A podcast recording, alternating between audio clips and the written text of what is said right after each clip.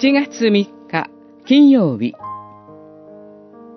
巫女によって新しい契約を結ばれる神。ヘブライ人への手紙8章。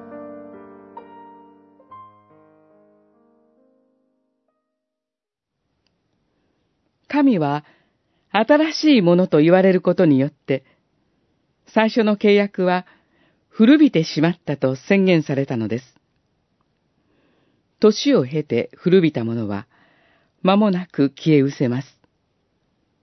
八章十三節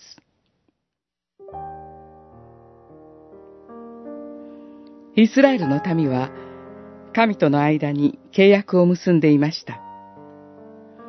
しかし、神は新しい契約を結ぶと宣言なさいました。古い契約に欠けていたのは、その内容についてではありません。その本質である、私はあなたたちの神となり、あなたたちは私の民となる、という点は、はじめから少しの変更もありません。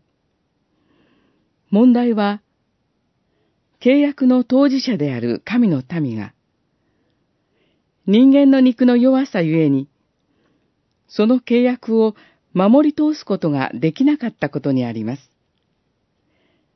そこで神は、驚くべき恩恵の見業を行われました。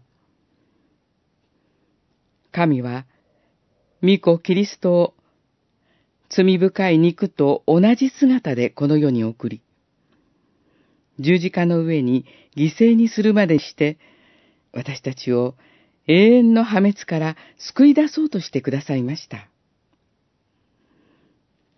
これは多くの人のために流される私の血、契約の血である。とキリストが宣言された時に制定された新しい契約です。マルコによる福音書14章24節そして、この新しい契約に私たちを招いてくださっています。その尊い招きに感謝を持って応答いたしましょう。